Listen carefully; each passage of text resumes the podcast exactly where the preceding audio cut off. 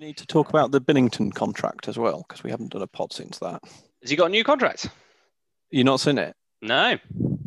Six years, Mm, Oh, no. thirty-six mil, What's that AAV? six, six mil. Mm, It's I mean, it's too big for an inconsistent goaltender. yeah. I mean, I don't love. I don't hate it, but I don't love it. His um his stats this year are not good. It's because he's got a cup. It's freaking Matt Murray all over again. All right, here we go.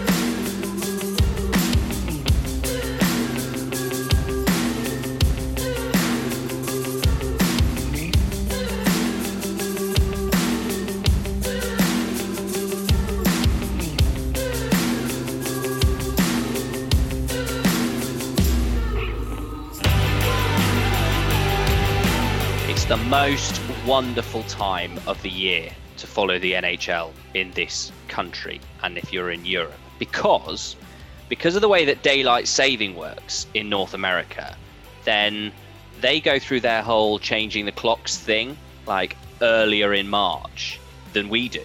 So they've already changed their clocks which means all of the games are an hour earlier start. So if you're watching an East Coast game, you're starting games at 2300 which is a whole extra hour's sleep. Of course during this few week period the leafs are hardly playing which is great. However it is great for those fans. Just to give us that little bit of extra little bit of extra sleep but also a little bit of incentive to maybe get up and watch these games as we are in that part of the season where teams unless you're kind of right on the fringes of the playoffs it's starting to get a little bit that kind of January, February hockey that we don't like so much before the real fun run into the playoffs starts. We have got stacks to talk about this week. Um, I'm joined by Dallas Stars fan Matt Day. Hello there, Matt. Hi, Darren. Thanks very much for uh, for joining me. Claire is uh, about as absent as Freddie Andersen has been in the Leafs net um, over the last few weeks. Her beloved goaltender has gone hiding, and uh, she's not here this week. However, me and Matt are going to chew over loads of different things. We've got. Um, we, we want to touch briefly on the Rangers' unbelievable 9 0 victory over the Flyers um, a couple of weeks back. 'cause we didn't do a pod last week, so there's loads of news to get through. We're going to feature mainly on the trade deadline. We're going to maybe explore whether the Vancouver Maple Leafs will become any more Maple Leaf and sign any more bottom six players from the Toronto Maple Leafs. We're going to look at who the sellers are.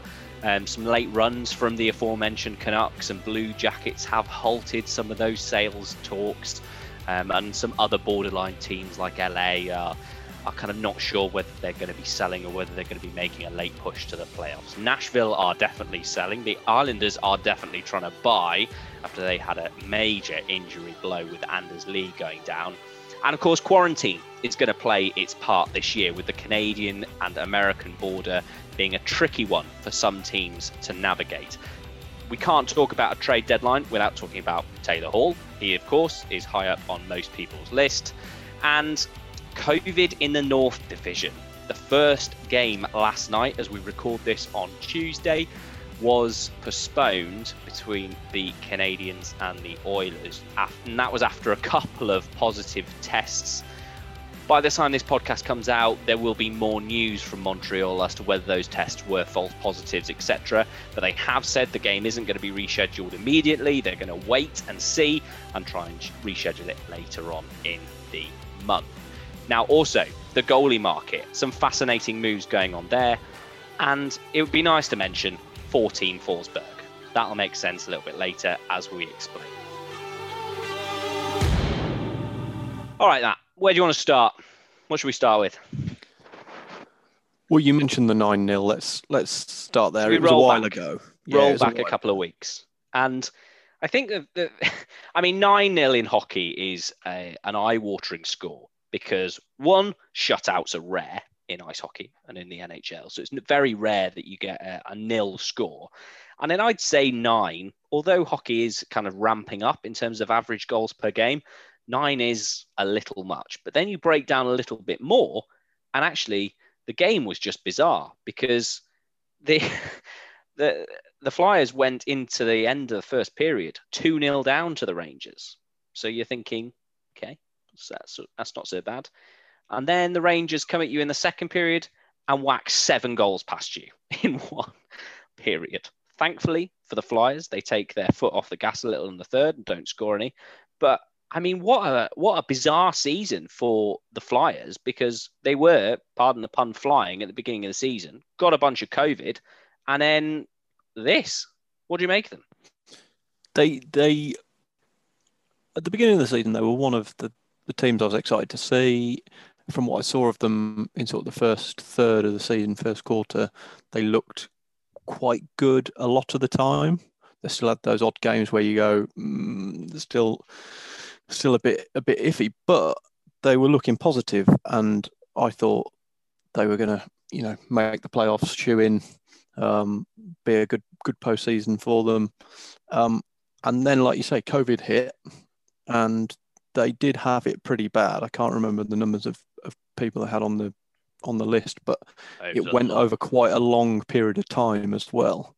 Yeah. Um, you know, three, three, nearly four weeks that really impacted their outdoor game. Um, you yeah. know, the build up to that, they had so many postponements, and then only a few of the people coming back just before the the outdoor game, and, and I don't think they've really recovered since. Their results are up and down. I mean, you you know, you mentioned nine 0 against the Rangers, arguably the you know the second best team in New York. Um, they then, the very next game, beat the Islanders 4 3. Um, and then, and then lost 6 1 to the Islanders in the next game. So it's very much an up and down season for them now. Um, and they, they sit um, outside a playoff spot, but only by two points. So there's hmm. still there's still a chance. The other thing that's worth mentioning about that game as well is the Rangers didn't have their coaching team uh, their guys yes. behind the bench were actually from their AHL affiliate because there was COVID protocol that meant the coaches couldn't be at the game. so you had these AHL coaches thinking, "Oh, I know what they're all on about. This is easy." Like, what do people say? This is difficult. They're incredible. Yeah, I mean nine nine nil is just a bit a, rare, a rare occurrence. We have high scoring games, but usually it's you know five four, six four, seven three but I'm, I can not remember the last nine 0 one of the one of the worrying things for the Philadelphia Flyers is, and I am feeling this badly with my uh, fantasy hockey team in mind, is the performance of Carter Hart this season. Now they were, you know, they were really hoping for a big year from him, and they had a good goalie tandem going into this year with Brian Elliott as the backup and Carter Hart as the starter. And you know, Carter Hart's resume over the last few years in the league has been very good. In his kind of first year in his rookie year, 2018, 2019, he had a 917 save percentage. Uh, last season, he had a 914, again, not too bad, kind of around the 2.4 goals against average. You know, pretty good kind of stats for a young goaltender, uh, particularly on a team that wasn't amazing. Like they weren't bad, but they weren't amazing. This year, however, so far in 2020, 2021, his save percentage is 875 with a goals against average of 3.83. I mean, that is rough. And particularly when you add in the play of Brian Elliott, which has also tailed off quite considerably over the last few weeks. And they have gone from being a team, the Flyers, who were probably as good as nailed on into the playoffs at the beginning of the season as you can ever nail anybody on at the beginning of the season to now probably not going to be doing much in the trade deadline because I'm not 100% sure they're going to want to commit to definitely going for it this year, particularly with that goaltending. Yeah, and they're in this weird sort of fifth place bubble where it's what do you do at the trade line? Do you uh, trade deadline? Do you you know go all out to get in the playoffs and risk it. And if you if you end up missing it you've given up picks you've given up uh, assets. If if you make it are you good enough to go all the way? It, it's this weird bubble. Uh, i mean from from a dallas point of view we've we've gone for it a couple of seasons where we've been in this bubble and it's not paid off. And other times we've got in the playoffs and it's been okay. Um, it, it's a fine balance, I think, as a GM as to what what you what you're willing to give up. um, if you're on that kind of cusp. Um, like I say, they're only two points out, so you can't you can't categorically say they're not going to make it and be sellers. But is it is it is the team good enough to uh, to add some pieces and, and do well? Don't know. Don't know what the answer is really with Philly. And that I mean that division is such a I mean in a way, it's, it's not been great because there are so many teams that are still in it, and there's, there's barely kind of teams that have run away with it, apart from your, you know, your Tampa, of course. But um, yeah, it's going to be. I, I they're such a it's such a difficult one for those teams. Be and you think probably the answer is they'll do nothing. They won't be sellers, and yeah. they also won't be buyers because you know they'll they won't, as you say, they won't want a mortgage against their future. However, they're probably not going to try and hamper themselves if they know they can get into the playoffs. And of course, remember in America, particularly, and I don't know what the situation is in Philadelphia specifically, but in America, you know, they are getting fans back. So playoff games and playoff revenue is going to become something that is going to probably be talked about. And, uh, you know, I'm sure ownership are you know, wanting to try and recoup as much as they possibly can over the next uh, few weeks and months. And a couple of playoff games wouldn't be too bad. You're, pro- you're probably right. They probably aren't going to do anything. Um, I did see an interesting thing uh, on the Athletic um, where they'd asked fans for their their fantasy trades, and they put it to a few execs and yeah. um, see whether they say yes or no to it. And um, generally, they always say no Um, but there was one that they were they were interested in, which was Johnny Gaudreau to Philadelphia, and uh, Konecny the other way. Um, mm. And I think it's something like Gaudreau is maybe from the area, so fans always want that to happen. And he's got he's got one year left or something on his deal. So yeah, that that would be the one for the Philly fans, I think. But can't, is... I can't see it happening personally. Gaudreau is looking like a real kind of sorry figure in, in Calgary, and with Sutter taking for a few years. He has, you're right. And uh, however, with with Daryl Sutter in charge now, you can really see that players like him are not kind of the high priority, and yeah. it, uh, you know his minutes are going down, and you can see the frustration. And he's he has to be one of the most kind of frustrating kind of players out there who has got so much hype around him, but then so many games you watch him and he's just nothing. Like yeah, you. There. I mean, I think I mentioned on the pod back in the playoffs. Um, when when the Stars played them, he he was non-existent for most of the series, and it's like that's the playoffs. You want your your star players to to step up, and and you know barely noticed him. Mm. Uh, unlike you know Nathan MacKinnon in the next round, who was all over the show. You, you name was being mentioned every every two minutes, uh, annoyingly. and it's the same with like um like Tkachuk as well. Like he's another one. Like when he's on the ice, you want you know he's there. Like and when he's in a game, you know he's there. And and even if they're having a tough game, or even if he's not particularly playing well, he's certainly not going to let you forget that he's on the ice. Whereas players like Gaudreau and uh, I mean there are others as well, but Gaudreau is one of those players who who can just disappear, and it must be tough. So I do wonder whether Calgary will try and not rebuild what they've got, but that has been a talked about trade, Gaudreau for whoever for quite a long time. Yeah. I wonder if they they finally this year they finally go for it.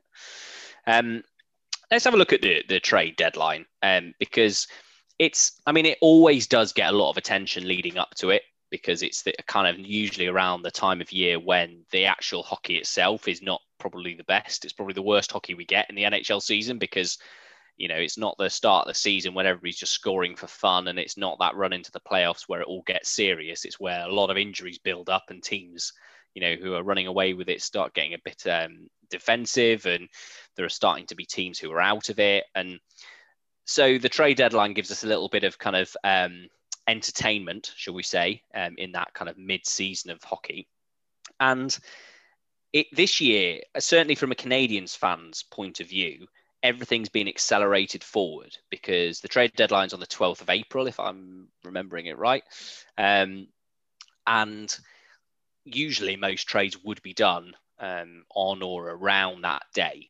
Um, but this year, because of the quarantine rules in Canada, it means that essentially teams who are trading for American players coming into Canada have to go through, the players have to go through a two week quarantine, like Pierre Luc Dubois did earlier on in the season. And this is a proper quarantine. This is a you are in your hotel and you do not leave your hotel for two weeks. So it's not like they can practice or anything like that. Um, I'm sure they could, uh, you know, get a, a bike up there and train and run and do all those kind of things, but run up and down the corridors. But you are in your quarantine uh, hotel and not able to come out. So for a lot of teams, that means in Canada anyway, if they make a trade on the trade deadline, that means it's the end of April before the player even gets to train with the team. So you're essentially then going into the playoffs with your brand new player, maybe with only four, five games under their belt. So there's a real emphasis at the moment for Canadian teams to see whether they can get their business done early. And of course, business within the division and within Canada is difficult because they're all in the same division. So they're all competing. So why would you want to trade to one of your fellow competitors who you're going to be fighting for a playoff spot? So that has intensified the trade talk in Canada. Now, of course, in America, the the kind of counter to that is, and the reason why teams usually trade around the trade deadline is because they don't know if they're going to be making it or not. And they don't know whether they're out of it or whether they have still got a chance. And you're going to have teams over the next few weeks who probably find out whether they're in with a chance of getting into the playoffs. And that is something that has held up the, the trade market at the moment. Columbus were a team out there who were being talked about a lot in trade rumors. And then they go on a great run, or should I say, Chicago also throw away quite a few games. And, and suddenly now Columbus are joint with Chicago um, in their division in the Central. And if you're the Columbus GM, are you going to be trading any players away, being that close? Perhaps not. Vancouver's another one in Canada. Again, had a disastrous February, looked all but out, and then suddenly go on a great run in March and are now pushing and only two points. Granted, they played a lot more games than others, but only two points behind the Montreal Canadiens to get into fourth. So again, are you going to sell if you're Vancouver, another team? So this is kind of adding in to what is all already an interesting time of the year for NHL fans. But this year, of all the years, of course, is unprecedented. That favourite word, isn't it? Is there anything that kind of jumps out at you, Matt, about ahead of this trade deadline? Well, you've got to throw into the mix the um, the expansion draft as well. So of course. it confuses really is unprecedented. Slightly. Yeah, confuses matters slightly and and makes things quite hard to kind of work out. Certainly from a, a fan's point of view, looking at other teams. So just explain to fans who perhaps maybe weren't around for the Vegas one or haven't been through that or you know weren't following it when Vegas. What happens during that expansion draft? Put me on the spot there. Yeah. Uh, so brief overline. Don't go into the too minutia. Yeah. So so basically, Seattle um, get to pick players. They get to pick their team from a selection of players from everybody else's teams. And there's a big set of rules around that, and we can probably do a you know a special about that nearer the time. Um, each team can protect a certain number of forwards and goalies. Um, again, there's strict rules about who they can protect and certain categories of players that they can't. Um, and then Seattle get their pick. So they could pick any goalie from uh, any team that isn't protected. Um, and and so that adds complication to the trade deadline because certainly from, from my point of view, looking at say Columbus, I don't know off the top of my head who they're going to protect in the expansion draft and who who they're hoping that Seattle are going to have from them. Um, but that's what the GMs are going to have in their head it's not just going to be, you know, if we're selling or if we're, um, well, yeah, if we're selling, uh, so Nashville, for example, if they're moving somebody out, who do they get in? Do they get in somebody back who is potential uh, to be exposed at the expansion draft? So are they really bothered about who's coming in other than their criteria and uh, whether they would be um, you know, a favourable pick for Seattle which then protects some of their other assets that they don't want to get rid of? Or do they want to bring in somebody who they can protect and free up somebody else on their roster that they they want to expose to the draft? So it it makes things quite complicated to understand what's going on. But I think the GMs the GMs know what go know They- what they're doing. they do they do however you know vegas has been a huge success from the Yeah. players that they did get and a lot of nhl gms got burnt through that experience and they're a lot of them are the same gms again and i Yeah. think they're going to be far more wise to the fact the seattle kraken are going to be after those players i remember when i first learned about the expansion draft for vegas i thought what so they literally go around and take a player from each team like this Yeah. is this is madness you have to accept that uh, certainly if you're not going to watch it live, you're going to wake up in the morning and you know one, if not two, of your players are going to have Oh, gone.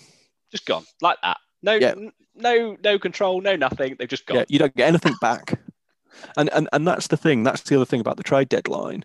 If there's somebody that you think Seattle might want. Uh, you you could trade them and get somebody else in, uh, and so that you get some assets back now rather than Yeah. losing them to Seattle for nothing. Particularly if you're a team, let's say, who are out of the playoffs and not likely to do much, and you've got um, a couple of kind of players who per- perhaps you want to try and monetize and you want to get some value back from them. And you know what you don't want is Seattle coming along in the summer and just picking them up and them going, and there's nothing you can do. Whereas if you can get rid of them now at this stage, get a few picks or prospects which can't be taken away from you, then those assets are are saved. I mean, you touched on it then with Seattle, and we've kind of gone on a tangent, but it's quite it does relate to the trade deadline as you've explained. Is the Vegas expansion, the kind of the goaltending situation there was well publicized and known about. Like Pittsburgh had Matt Murray and Marc Andre Fleury, two goaltenders who were both Stanley Cup winning. They were both at the top of their game. They were probably the best two goaltenders as a combination at the time in the league. And it was very it was made clear from quite an early stage that Pittsburgh were going to protect Matt Murray, who was the younger of the two goaltenders. Perhaps not the best decision, but hey, hindsight's twenty twenty. Um, and so Fleury was going to be going to the Vegas Golden Knights. Now that gave a lot of teams a certain amount of confidence about their goaltending situation because they knew Fleury was going to be going to Vegas. So that was one goaltending pick gone. This year, there is no clear, as far as I'm aware, or certainly I've seen, there is no clear standout goaltender who the Kraken are going to be taking. So this is something that you know could affect your team, Dallas, for example, like that. You you know you guys have got um, kind of not difficulties because it's a nice difficult, uh, it's a nice problem to have, but you've got essentially three goaltenders who are going to be on your books who are NHL caliber coming into this off season. And so perhaps even as a team that are pushing to get into the playoffs, moving someone like Khudobin might be something that you would do this year because of the Seattle expansion, because you could get some assets for him. Whereas in the summer, he could go for nothing. That's a that's a a, a good example. I mean, I think. Uh, I, I, like I say, we've gone off on a tangent, uh, but the goalie market for Seattle is actually much more confusing because there are so many good options that are probably going to be exposed um, at, the, at the draft um, on very cheap contracts, and and they're not your standout Marc Andre Fleury, but you know you've, you've probably uh, Driedger at um, Florida is having Yeah. a great season um, on a cheap contract. Um, he's pick, picking up lots of wins. Do they expose Bob? I don't think they will. He's he's come good the last the last few weeks. Uh, I, not. I can't I'm sure Florida would want rid of that ten million dollar contract. You think Yes. uh, maybe? But, if I was then, Florida ownership, I would. but then would Seattle take a ten mil contract? you- so it's But then, it's then it's like a game of chicken, isn't it? It's like, Yeah. here you go. Here's the nice, expensive, shiny thing. Do you want it? No. Okay, we mean- keep both. Uh, so so you mentioned uh, Columbus were an interesting one, and Yeah. uh, I think they are interesting because they're on that bubble, and we spoke about Philadelphia being on that bubble. Yeah. They've got history of going for it. Mm. Um, Oh, was it a couple of seasons ago? Two years ago. Yeah, and um, you know they really went for it and then went out. Uh, did they go out in the first round? I'm trying to remember. That was the Well- year. Wasn't that the year they beat Tampa? They beat They Tampa, beat Tampa and then in the first round. went then out in the second round. Yeah, Yeah. So it's like, yeah, because last year they beat the Leafs, man. is that classed as a success or not? Does the GM go for it again and go, I mean, well, you it worked last time? You or- white, you whitewash Tampa. yeah, so, but you didn't win a cup, so it's it's it's difficult. I mean, Buffalo's an interesting one just because they're so bad and they've got you know, at the top of my notes here about the stuff to chat about this week, I wrote Buffalo Sabres. You don't need to talk about them again. You've already Well, said enough bad things about them. But you're right; they are relevant to for the this trade, trade deadline, deadline. They are. they've got so many pieces that people would be interested in and go, you know, that that player cannot be as bad as they're performing in Buffalo. Yeah.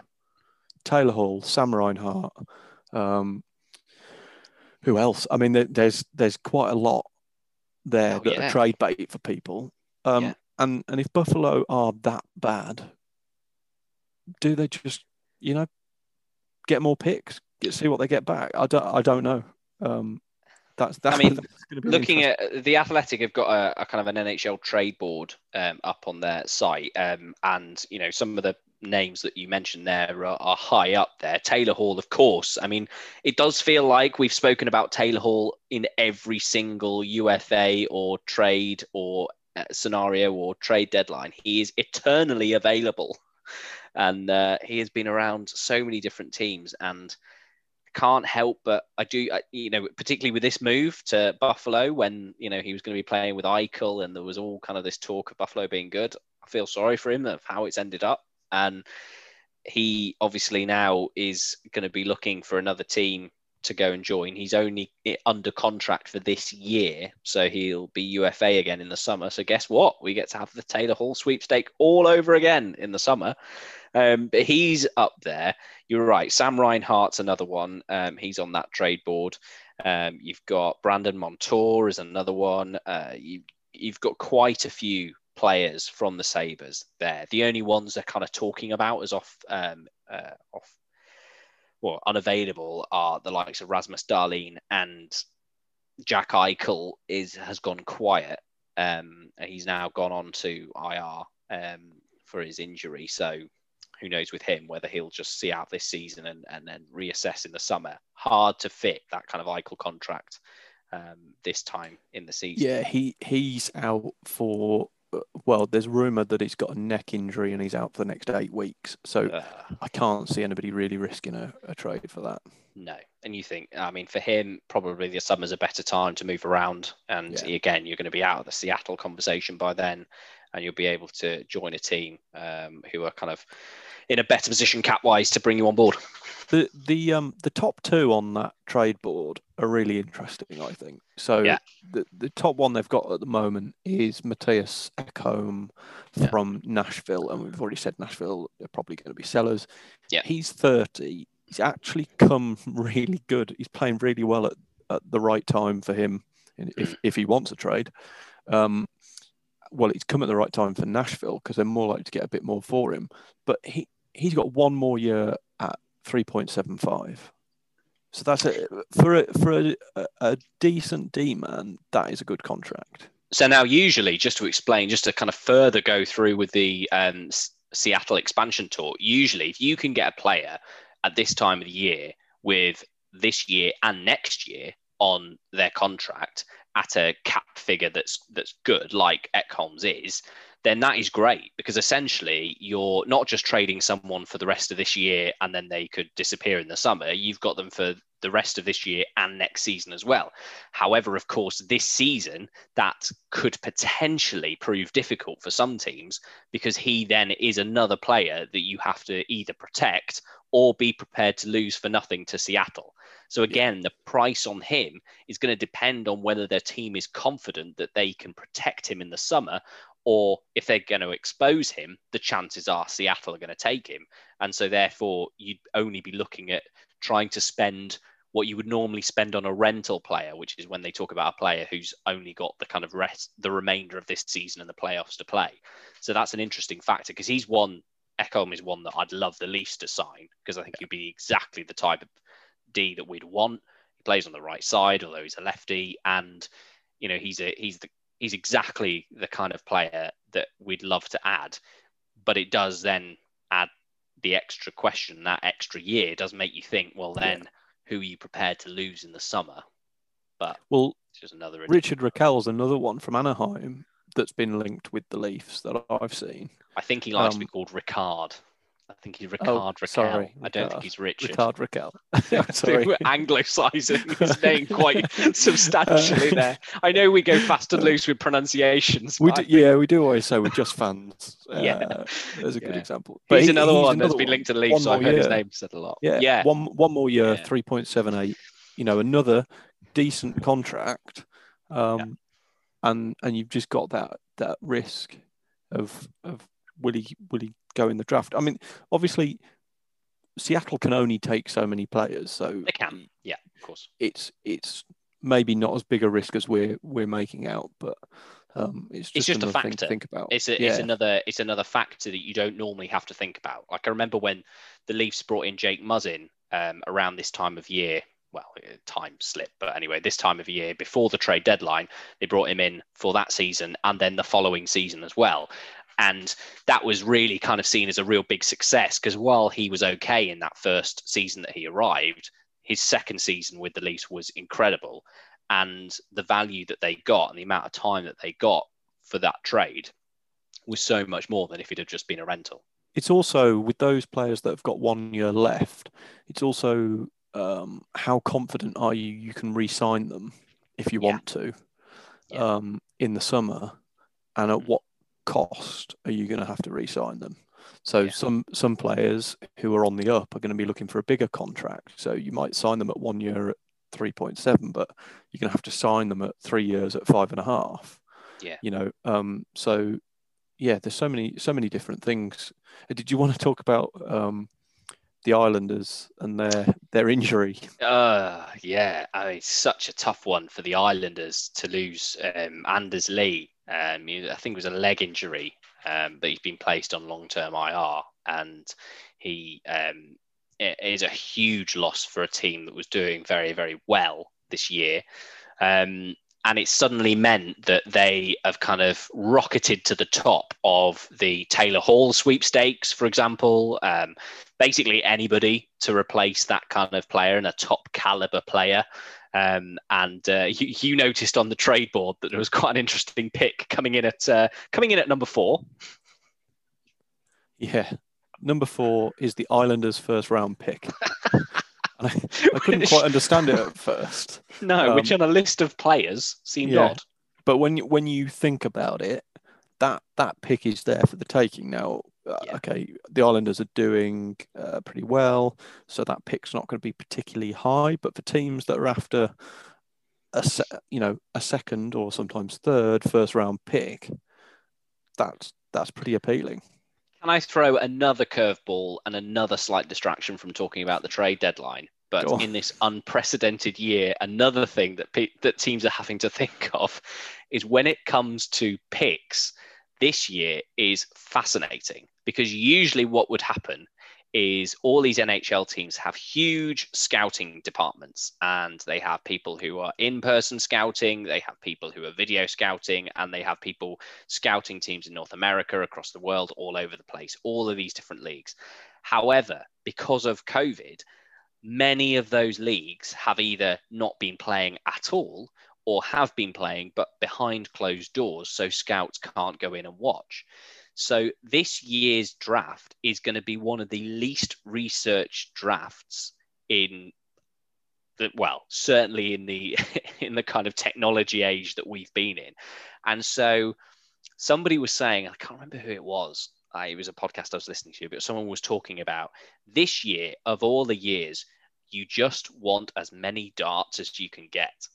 Because essentially and also and this is what made me think about it with that pick of new york of the new york islanders actually that first round pick of the new york islanders is going to come probably somewhere in the in the mid to late 20s in terms of overall. However the chances of picking up somebody who snuck in under the radar that doesn't exist is potentially huge.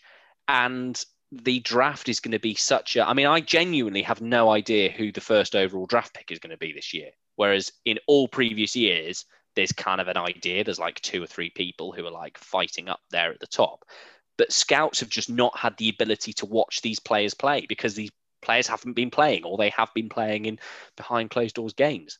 And it it essentially does mean that the draft is going to be a little bit of, well, let's pick him. I think he'll be good. Like we like what we saw two years ago. And so for those teams who are rebuilding, if you can get as many draft picks as you can get this year, then you might find an absolute steal far further down in the draft order than you perhaps would in a normal year. Just and just touching on that, um, I think one of the top prospects for this draft was going to be Luke Hughes, another one of the Hughes brothers. Mm. Um, and he's just got injured and he's done for the season. Ah, So he must have only just come back as well because the season Yeah. would have only just started. So who, you know, that add that into the mix. Do you take a Uh. risk on on him who's been out for you know months? And so yeah, it's going to be very very little research Yeah. and some injuries going on there. So yeah, it's going to be interesting. So those those pick from the Islanders, like in that first round, then absolutely you'd want them. You'd want to chuck them in, or you could also look at it the other way from a team who are like the Islanders or the Leafs, or a team who are right up there, or Tampa. Anybody, any team who have their first round pick, you could just think, do you know what, this is game that I don't want to be interested in this year. You can have that pick because you know maybe if I can get the same amount of worth out of this first round pick, and you don't even know what you're going to get for that, perhaps maybe that's a better deal. Um, but uh, yeah, the draft's going to be a very, very strange one this year. Um, so looking at, I mean, some of those other names on that list are interesting. And one of the interesting things about this list is it does feature quite a few goaltenders. Now, the goaltending market has been bizarre this season, and we mentioned him right off the top, but we have got to mention uh, 14 Forsberg, as I'd like to call him to this point, Anton Forsberg, who has uh, been registered with a grand total of four NHL teams this season. Uh, he's been picked up on waivers three times and all over the uh, the league, and part of that is because there is a real not a shortage of goaltenders, but there's a huge amount of goaltenders who are injured at the moment. And there is a real lack of goaltenders available to be picked up. So we'll talk about some of that in a minute. However, just the final bit on this kind of trade board, I was quite surprised to see some of the names on this trade board from the goaltending point of view. Um, you've got, and, and maybe this is linked back to that whole Seattle conversation because there are a lot of players on here who are kind of the other half of a of a pretty good duo. So you've got Elvis Merzlikins, who is Columbus Blue Jackets' kind of second goaltender behind jo- Joonas Korpisalo, or at least I think he is their second. He might have overtaken Corposello this year, but he's up there quite high up on their list. Again, if Columbus are going for a push to the playoffs, probably not going to be trading him because you're going to be needing two goaltenders. Other ones on there, Antti Raanta um, of the Coyotes, which is interesting given the fact that Darcy Kuemper's injured at the moment. But the Coyotes are desperate to retool and desperate to get some picks back. And so maybe they would be willing to go with a kind of Adin Hill and whoever until Kuemper comes back. Um, and then there are some more obvious ones further down the list, the likes of Jonathan Bernier in Detroit, who has actually played incredibly well um, on a very poor Detroit team. And uh, you mentioned him earlier on, Chris Driedger as well on the Panthers. Surprised to see him on that board um, with the Panthers doing so well. But the goaltending market, we'll come on to the kind of ones that have already moved, but can you see there being any kind of big goaltending trades at the trade deadline this year? Uh, it's difficult, isn't it? Because a lot a lot of the teams that are doing well have a decent tandem, other than maybe the Leafs. Thank you. Um, Not wanting to mention Freddie Andersen Thank you again. very much. Um, Freddie. and and uh, you know maybe the Leafs is where I see something something happening here. Um, but I, I I think the Leafs have kind of made it clear that they want forwards.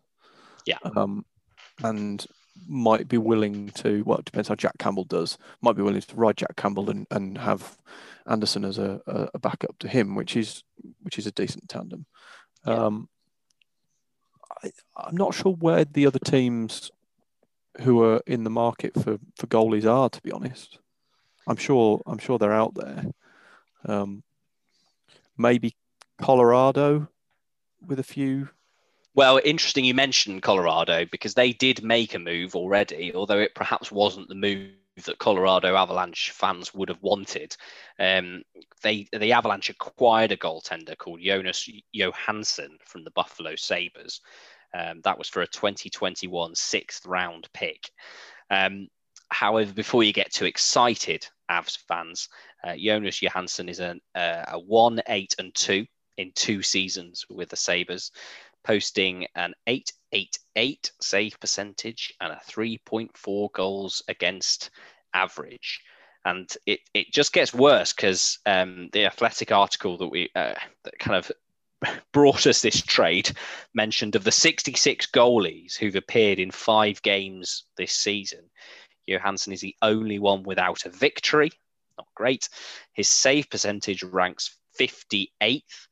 And editorially, they go on to mention how he doesn't really stop pucks in practice or in games. So this guy is, and I've seen him described on Twitter as the worst NHL goaltender that has ever existed. Now, I'm sure that's an exaggeration beyond belief. And Jonas, if you're listening, I'm sure you are not. However, he is a struggling goaltender, but he has gone to a team in Colorado who have got some great, you know, a really good goaltending tandem. Um, but Pavel uh, Francouz, isn't it? Francouz, Francouz. Yeah, I think so. Um, their backup has been injured all season and continues to be injured. Um, and so a lot of pressure has gone on to their kind of third string goaltenders and beyond. And so they're looking to bolster, but that gives you an idea of the type of goaltenders that are available at that level. Because you would think a team like Colorado would really want to go in with a strong tandem, considering the year they had last year when it was their goaltending that burnt them when they were ending up with Michael Hutchinson starting in net. And I was go- I was going to say exactly that. You know, they they don't want to go into the playoffs with Grubauer and Jonas Johansson. There's there's no, no way. Jonas Johansson is a short term fix. Um, so maybe somebody like Bernier from Detroit. Um, you can see Detroit maybe giving him up. Um, I, I I can't see Florida wanting to give up Driedger because they're such a good tandem. I was thinking um, that. I know that was a, the, but the only thing that could be in there is that expansion draft, and can we get something for him now? But they're in win. They're winning. in win mode. Yeah. So I can't. I can't really see that that happening. Um, I'm not sure what um, the cap situation's like at, at Colorado, but maybe maybe Antti Raanta. Um, he's on 4.25.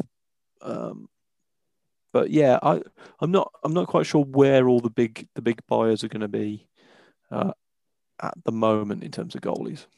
No, and you've got to look at how you're going to make your team. And this is the the argument going on in Leafs Nation right now. You've got to look for somebody who's going to make your team better. And if you're hoping to God, and we all are, that Jack Campbell is uh, an NHL number one, then suddenly you're then looking for a better backup than Freddie Andersen, which doesn't exist. So I think I think a lot of teams made their moves in the summer as well. Um, yeah. With the the free agency market for goalies was yeah. was excellent in the summer, so a lot of teams made made their move then.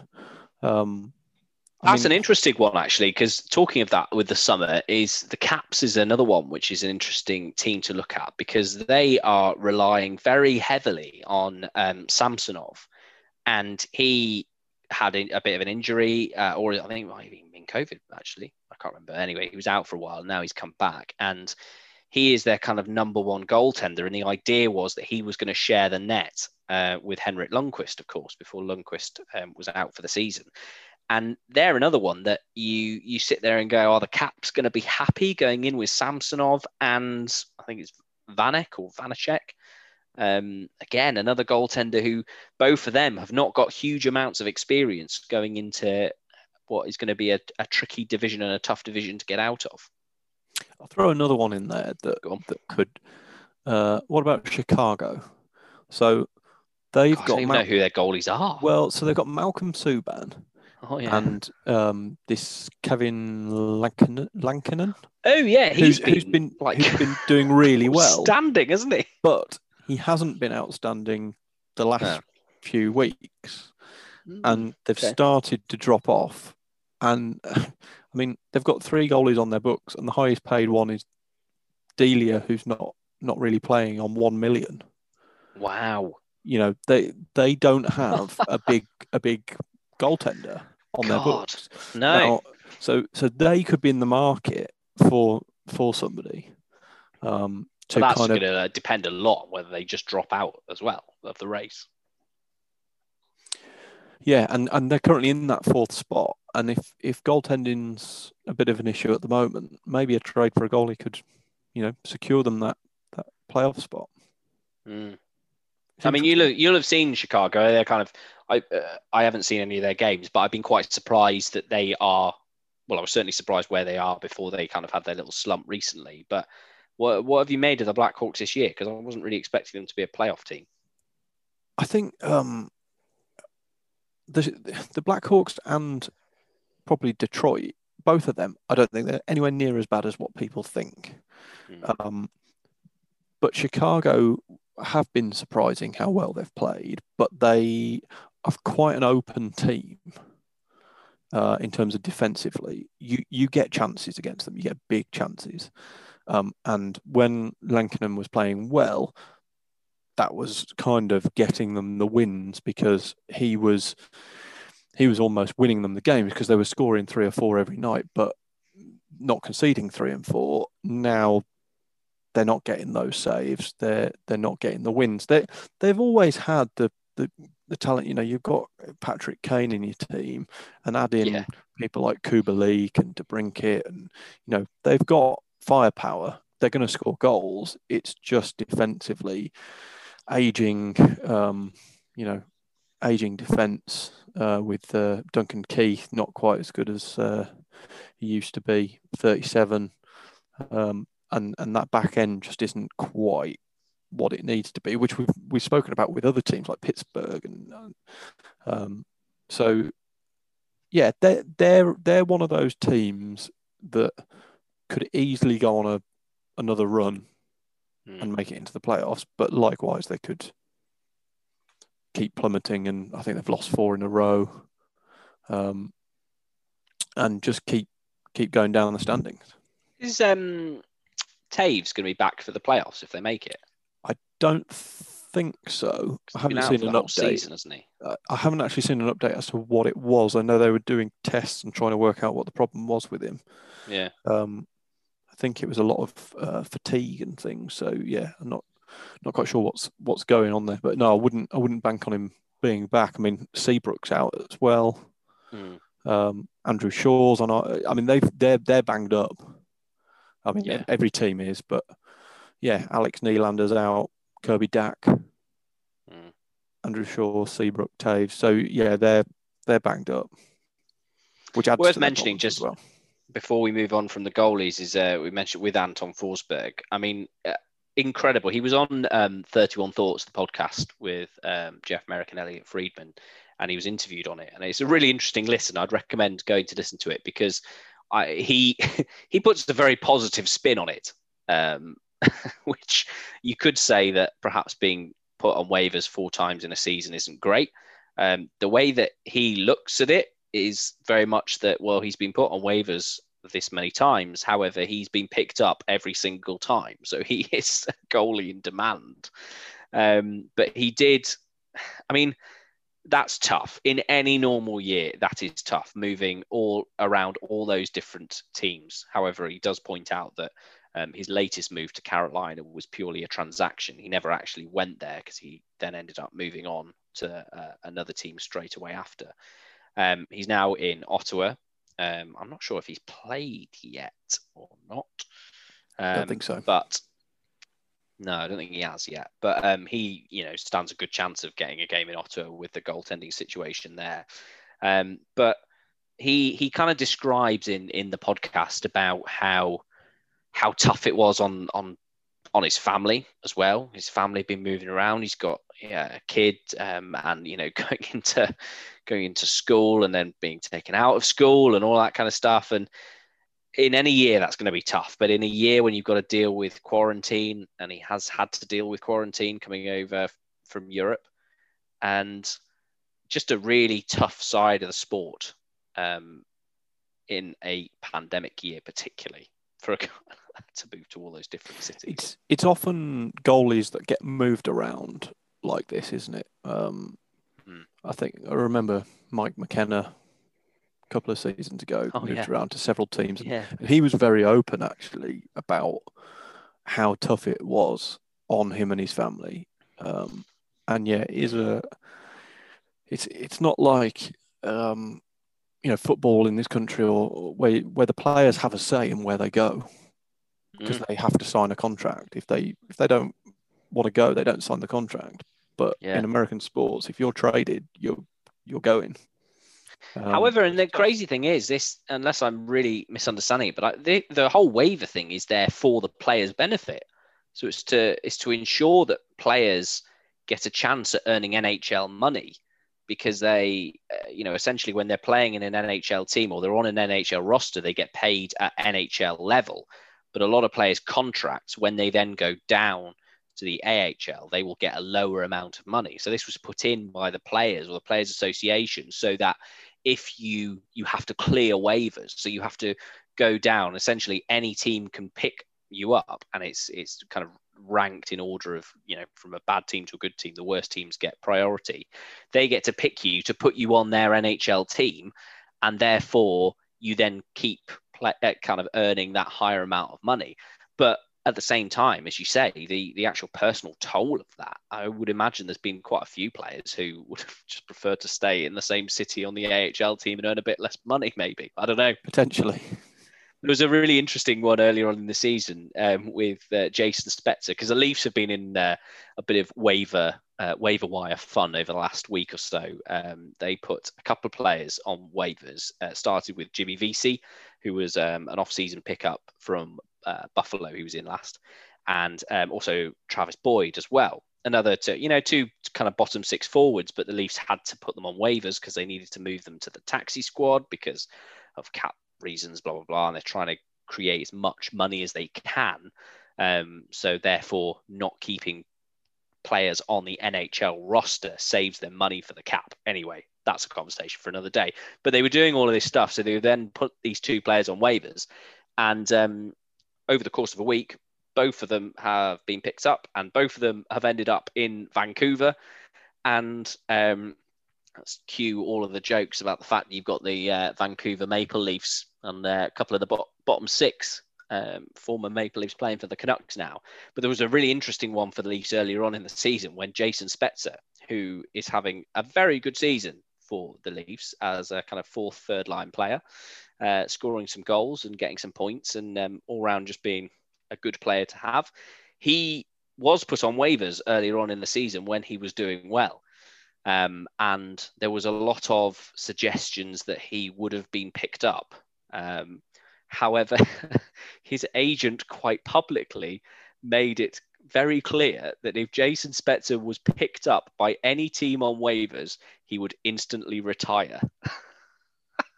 which, which is just crazy kind of, I guess, only a player of somebody like Jason Spezza's ilk could get away with that kind of stunt. Like he's a player that's been around the league long enough, he's old enough to retire, he's made enough money to retire. So teams probably wouldn't want to call his bluff. But I thought it was a fascinating way of kind of getting around the whole waiver situation. And Yeah. he, he He's was also well like, "No." respected. So I think yes. I think a lot of teams would honor honor his his kind of decision. But yeah, and he's there. He, you know, he's earning league minimum on his second year with the Leafs, and I know he's with Dallas before the Leafs as well. And and he's obviously in a position where he wants to win a cup. Like that is what he wants to do, and he does not want to be going to be playing with, you know, the Red Wings or you know a, a team right down struggling at the bottom. Like his mo is all about winning a cup. well, did you on that? Did you hear um, the Erik Karlsson uh, comments? Yeah. So the San Jose GM basically Oh. said Um, he didn't say rebuild. What? I'm trying to remember what he what he called it. Um, but he basically said we're not in a winning position. Um, yeah, Sherlock. We're in the marking for trying to trying to improve next season, kind of thing.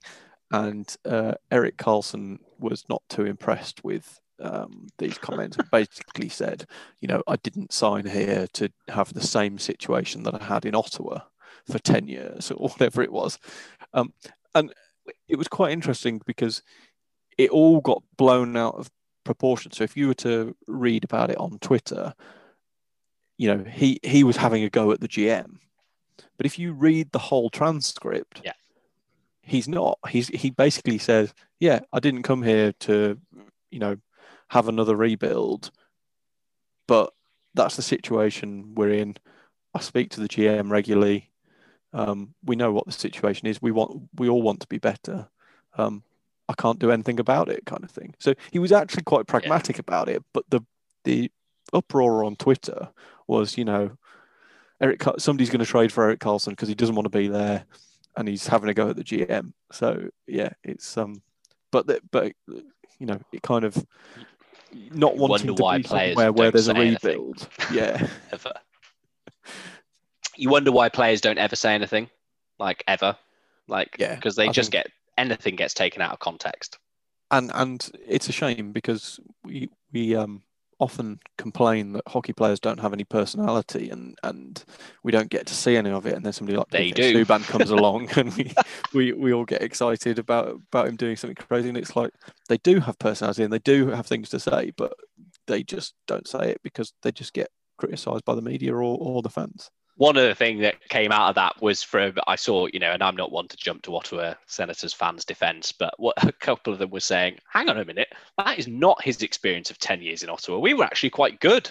Like, I think the argument from, uh, you know, I heard the counter argument to that was, well, the reason you were good was Erik Karlsson made you good and he dragged you to the playoffs. And he probably doesn't want to be on a team that he's just dragging himself there and the, and, playoffs. And the opposite of that is now the San Jose fans are blaming Karlsson for their team being bad.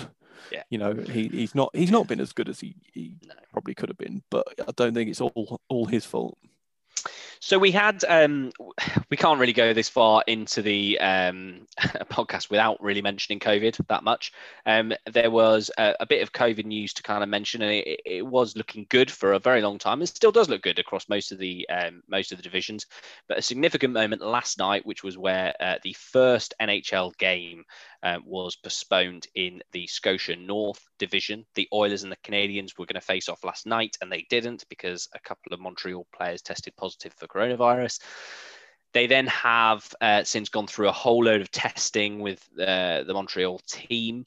And um, there was some kind of talk of they weren't sure whether these were false positives, um, and it was the league erring on the side of caution. There is due to be a press conference shortly. It may well be happening as we're doing this, but uh, there is one due to happen shortly, which is how they'll the NHL will announce how they're going to do this. A lot of it will depend on whether they were indeed false positives or whether these were players who would then have to go on to COVID protocol. And um, it was just a bit of a reminder, really, like that this is still something because we'd kind of we'd got to a point where most games were going ahead, and it, it kind of gave me a it took me back to what was it end of January, early February, when literally like half the games weren't happening and Dallas hadn't even started their season yet, and all of this kind of stuff. Um, but yeah, it's still still there and worrying for Canadians that uh, this was the first game because they had got all the way through up to this point without a single one lost. Yeah, it is interesting that you know Canada's done done so well. I mean, we predicted it at the beginning, but it, it shows that it is still an issue there. I mean, there's been 43 games postponed this season, um, and 38 of them due to COVID. The other the other five were all weather related, and most of them in Dallas. Yeah, there was one the other day that was a snowstorm as well.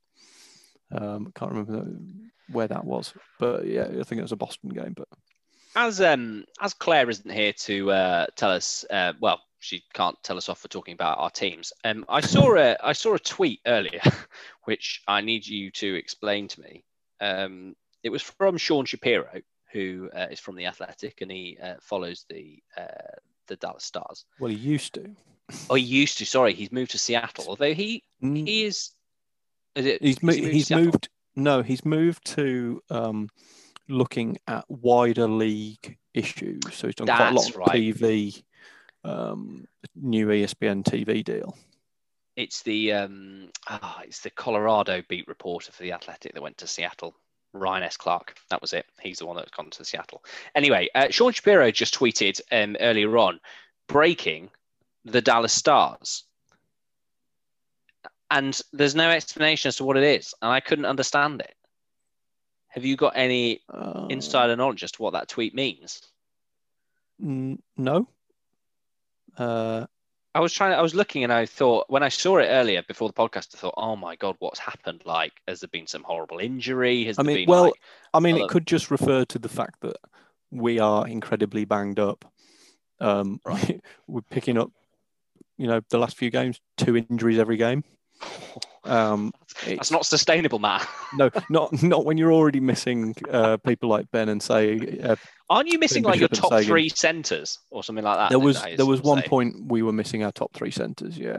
Ah, Um, Roope Hintz is day to day for the rest of the season, so he's basically in one game, out one game, in in the next out. He's doing the okey cokey, uh, and now now Radulov's on that list as well as banged up and day to day every game game time decision. So yeah, we're we're playing a lot of kids, and and you know some of them are doing doing well, um, but it's difficult. I think I think this is kind of happening across the league as well, and and probably some of the reason we're not seeing teams running away with divisions is because teams are having to put out a different lineup every night. Hmm. You know, we're playing so many games, and there's so many Yeah. injuries that, and because of, I think because of the taxi squad as well. So the taxi squad is good because it, it's a quick way of getting other players in, but it, but teams are utilising the taxi squads to keep players fresh, and and that just means you get new lineup every night. Um, I'd love to see the stats of how many team like what's the longest streak of um, you know consecutive lineups without any Yeah. changes. Because Yeah. I think Dallas is, is two. We've only I think we've had two games in, in a row that had the same lineup. Other than that, it's different every night, and I think that's that's kind of across the board. And so I think that's why we're seeing some some odd results once in a while. Yeah, often. it does seem to be, and uh, the, the amount of players and goaltenders we were talking about earlier who are um, who are injured or playing through injuries at the moment does seem to be um, quite high. Um, I guess we could finish off unless there's anything else that you uh, kind of want to particularly bring up. Uh, just having a looking at some of those players, we mentioned uh, some of those teams. We mentioned them in the trade deadline kind of talk, but those teams who are still fighting for the the playoffs. Maybe if you're a, an NHL neutral and you're looking through your uh, TV guide and wondering which teams to kind of look at for for meaningful hockey at this time of the year, and one of the teams, if we go kind of out west, that I was really surprised, who are still kind of gunning for a, a playoff spot, the LA Kings. Like they have lasted way longer than I thought they would before uh, the drop off would happen. Now they are a team who've had very, very high levels of recent success in terms of cups, etc. And they've gone through a rebuild and they're coming out the other side of it. But they're they're uh, overachieving, shall we say, um, which has kind of taken them off a lot of people's trade bait lists. Um, but they're ones to watch at the moment. They're quite a good team to watch as well, LA. Um, they're quite fun team to watch. They're very young, they're very fast, and they have got some real kind of big names still, like Drew Doughty and Anze Kopitar and um, players like that. They've been getting some really good goaltending from a goaltender whose name has escaped my brain. It's not Jonathan Quick. It is their other goaltender, who I'll find out the name of in a minute. But he's um, he's been performing really well for them, and um, they're quite surprised in the West, and they're ahead of Arizona at the moment, ahead of San Jose, and ahead of poor old Anaheim, who are rock bottom of that West division, and they are five points behind St. Louis um, in the West with a game in hand, um, and you know could potentially. It looks like it's going to come down to St. Louis, Minnesota, or LA perhaps Arizona if they can go for a push, but you would imagine they're more likely to be sellers and therefore going to be slipping down that table. Are there any other um, kind of teams to watch out for? You can you can see in those league standings, Matt, that perhaps you'd want to follow. Apart Uh, from your own team, who are going to be going on an epic run to the Stanley Cup final, surely again. would wouldn't that be nice? Uh, I'll take just making the playoffs at the moment. Yeah. Um, I, I'd maybe say, and this is a bit of a, a, a strange one. If you Uh, stay the Leafs, I'm not going to be impressed. No, Okay, the, good. the Rangers. So Mm, we spoke about them winning nine nine nil, yes. and they've won a couple in a row, and um, they're kind of there or thereabouts. So they're they're four points back from Boston, who are in fourth, and they've got Philadelphia ahead of them, who we already spoke about. Mm. But they're started to get a couple of people back from injury, and and I know Kaapo Kakko got a couple of goals last night. Um, starting to look like he's maybe fully fit again. Um, I just think they're a fun. They are a fun team to watch, and I'd, I'd I'd quite like them to go on a bit of a run, and and that that then makes that East really interesting if they can go on a bit of a run, and you've you've kind of got Boston, Philadelphia, and the Rangers fighting it out for that fourth spot. I think that'd be a really interesting um, kind of running, um, and then obviously in the Central, it's just it's maybe a three-way fight for that that fourth spot. I'm hoping Dallas can get in there with a uh, start challenging. We've still got games in hand, obviously, um, but yeah, we've we've got to start winning Course, in You're going to have regulation. games in hand until the playoffs, mate. We- We've got so our record. yeah, you're going is- to you're to have game in hand until the playoffs. yeah, but our record is 10, 10 and 8. 8 overtime or shootout losses. You know, uh, that's a lot of lost God. points on the board that you could you could have got, and a lot of them have Yeah, been in also- shootout as well. Yeah, I suppose it's better to be doing that than losing them all right, right Well, out. you can look at it either way. It is like an extra four wins. yeah, one one way we're still in the picture because we're picking up those points, um, those single points. Mm. But then you could also say, well, we're we're throwing away, um, you know, eight eight points there. But it's it's it is bizarre because you just find ways to not not score in overtime or the shootout is just. I wish we didn't have it. I'd rather have another five minutes of three on three. Yeah. Yeah. Although I can't remember which. Um, I think it was the Oilers. Uh, no, who was it? It was Montreal, and they were playing whoever they played on Saturday night. I can't remember who they played. Um, and it was the dullest overtime three on three hockey I've ever seen in my life. Like they were playing defensive three on three, like for the whole period. They just kind of played like they didn't want to lose a goal, and it I- was so dull. I think I find that with the shootouts though. I don't know. I don't know whether it's just the Dallas shootouts, but but neither team looks that Yeah. interested. You know, um, I- the the players are skating in with no purpose, and it's not like we're seeing any fancy shootout shots like you might get on a penalty shot uh, during a game. No, they don't seem to try anything. Um, No, and I, ju- No. I just think it's it's I don't know. Maybe it's time to try. I something would- different. We tried five, I am- uh, three on three. Maybe we try something else. I'm well with you on the three on three bandwagon, and I much prefer it to a shootout. I was just saying that uh, for the first time, actually, I watched a three on three and was bored watching it. And that is the first time I think that that has ever happened because usually it is so much fun to watch, Yeah, especially when you don't care about the result. Like it's, it's horrible to watch if it's your team involved, but um, Yeah, if it's you your don't care of the result, if it's your team, you spend five minutes on the edge of your seat, getting up every time it's your team, and like cringing whenever the other team's on the attack. But if it's somebody else's team, you just sit there and enjoy it for five minutes. The um, a very quick one and the kind of the the final division, I guess, to, to mention is the Scotia North, and that's going to be a fascinating run into the playoffs to see who's going to get in there because you've got you genuinely have with the Leafs appalling run of form recently, um, you and also runs good runs from the likes of Edmonton, Winnipeg playing well. You've even and, and Vancouver still being in that race. You've got all the way down to Calgary in sixth, they're on 33 points. The Leafs are at the top, joint top with Edmonton on 42. So only nine points separate the entire division apart from the Sens. And it's going to be fascinating to see how that run in goes through because there are some real kind of odd form anomalies. Like the Leafs have got a great record against the Oilers, but have got a terrible record against uh, Winnipeg and Ottawa, for example, bizarrely. Um, and so, again, with all of these points being within the division, every single game matters when you are fighting for those playoff spots. And so, yeah, those teams that we've mentioned over the last segment are worth keeping an eye on um, and in the run in, just because those games are so big for them. And it's it's going to be fascinating to see whether any team, considering what we were talking about with injuries earlier, is going to be able to put together anything like a run now, or whether it is just going to be get whatever points you possibly can, um, just to try and stay in that top four. Anything else you want to mention, Matt?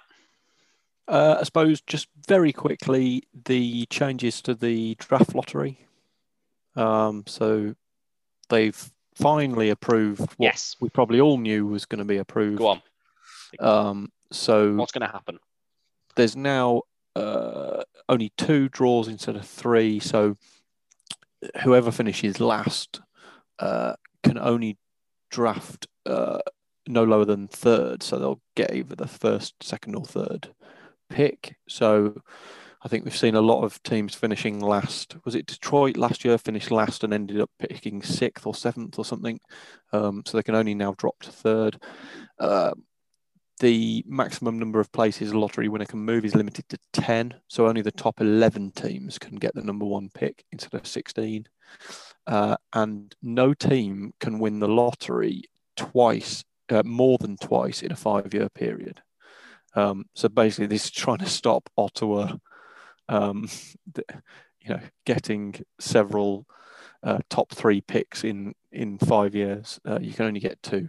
So yeah, all, all those take effect uh, from next year, apart from the first one, the the um, two draws instead of three. So yeah, it, it, it's trying to stop or trying to Im- improve the chances of getting the first overall pick if you've had a bad season, and stop people jumping to first from 16th. Yeah. And you can imagine a team who are, of course, NHL Commissioner Gary Bettman said the other day that NHL teams do not tank.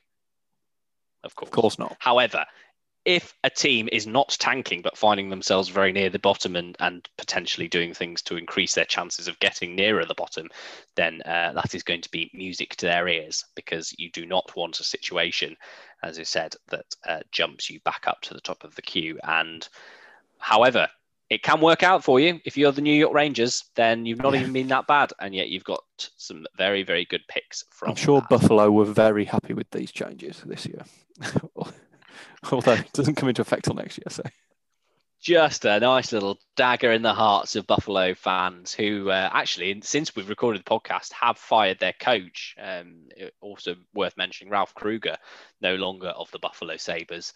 Um, they really do have a lot of soul searching to try and uh, to try and salvage something out of this year. So as the NHL approaches the trade deadline, as the NHL gets to that point where the playoffs are not too far away, and hopefully we can get to a point when we're watching real meaningful playoff hockey with no COVID mentioned at all. Oh, very quickly, I actually, want to mention today is a significant day. Well, a significant day in the UK because a year ago today we went into lockdown. However, on a far more cheery note, this was a significant, significant day for you as a hockey fan, Matt, wasn't it? Because something happened to you on the 23rd of March. Was it three years ago? it was three years ago. So uh, three years ago today, I went to my first ever uh, Dallas Stars game in Dallas. Um, Superb. Yeah, and yeah, keep saying I want to go back. Uh, circumstances now make it slightly more difficult. Now I've got a child, so uh, it'll be a few few more years till I get to go back. But um, yeah, it was it was a great trip. Uh, the Stars were on their worst run in their franchise history, and it continued. Uh, I made a joke on Twitter that you know even three years ago we were trying to find ways to lose. I think we we gave up three goals in the third period, and the game winner came 12 seconds from the end. But I still enjoyed it, and I'm still a fan. Hey. So, so yeah, that's uh, that's all it takes. I remember going to my first Leafs game, and this was this was when the Leafs were bad, like really bad, and intentionally bad. And uh, I remember going, and uh, it was it was a year when a lot of Leafs fans were very angry, and I was at a very different stage of my Leafs fans career. And I was like, "Oh, this is fun! This is amazing! I'm actually at a Leafs game." And there were like fans with like bags over their heads, and uh, people chucking jerseys on the ice, like getting all kind of riled at this pathetic excuse of a Leafs team. And uh, there I was, like a competition winner, like uh, watching this this hockey, and uh, I just can't wait. and finally, I guess on uh, 31 Thoughts, they were talking about this, and Jeff Marek, the host on there, um, was talking about he he worked the Montreal game on Saturday in Hockey Night in Canada, and um, the other hosts were kind of uh, pulling on his leg that he looked like an excitable puppy. Like he was just so amped up and excited that he was actually in a hockey rink watching hockey, which is a privileged thing in Canada because there are literally no fans in those stadiums.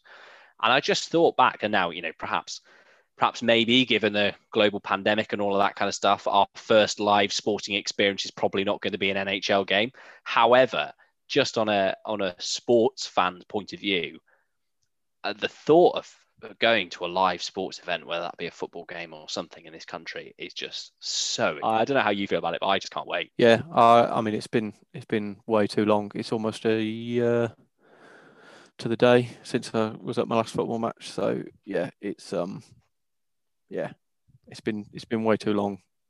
It good be good to watch some hockey in this country as well. Hopefully, we can get it back back going. I know they're doing the the elite series, so hopefully that's a success and we can get get fans back to hockey in the UK. Yeah, it'll be uh, good to have some normality back. Right, on that note, we'll leave it there. And thanks very much for joining us. You can uh, drop us an email at nhlfansfromafar at gmail.com if you've got any questions or you've got any topics that perhaps you want us to bring up, or if you fancy coming on and having a chat to us as well, that'd be great. We always want to hear from fans over here following your NHL teams.